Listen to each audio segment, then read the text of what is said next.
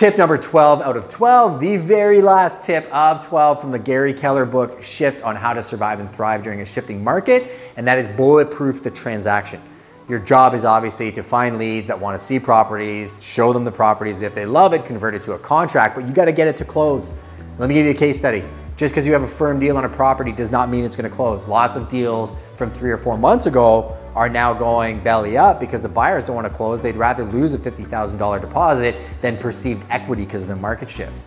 We've had recent transactions that they tried to do that to us, but when we called the agents and said, oh, that's wonderful, we're going to keep your deposit, we're going to sue you for the difference because of your anticipatory breach, and we're going to sue you for damages arising from all of this situation, all of a sudden they close right? So bulletproofing the transaction, making sure you have the right partners that are educated to get you to the finish line is even more crucial than just hiring agent. Because again, if agents are just a dime a dozen, what difference does it make at the end of the day? It makes all the difference if you hire the right or the wrong one. So what are you doing to bulletproof the transaction?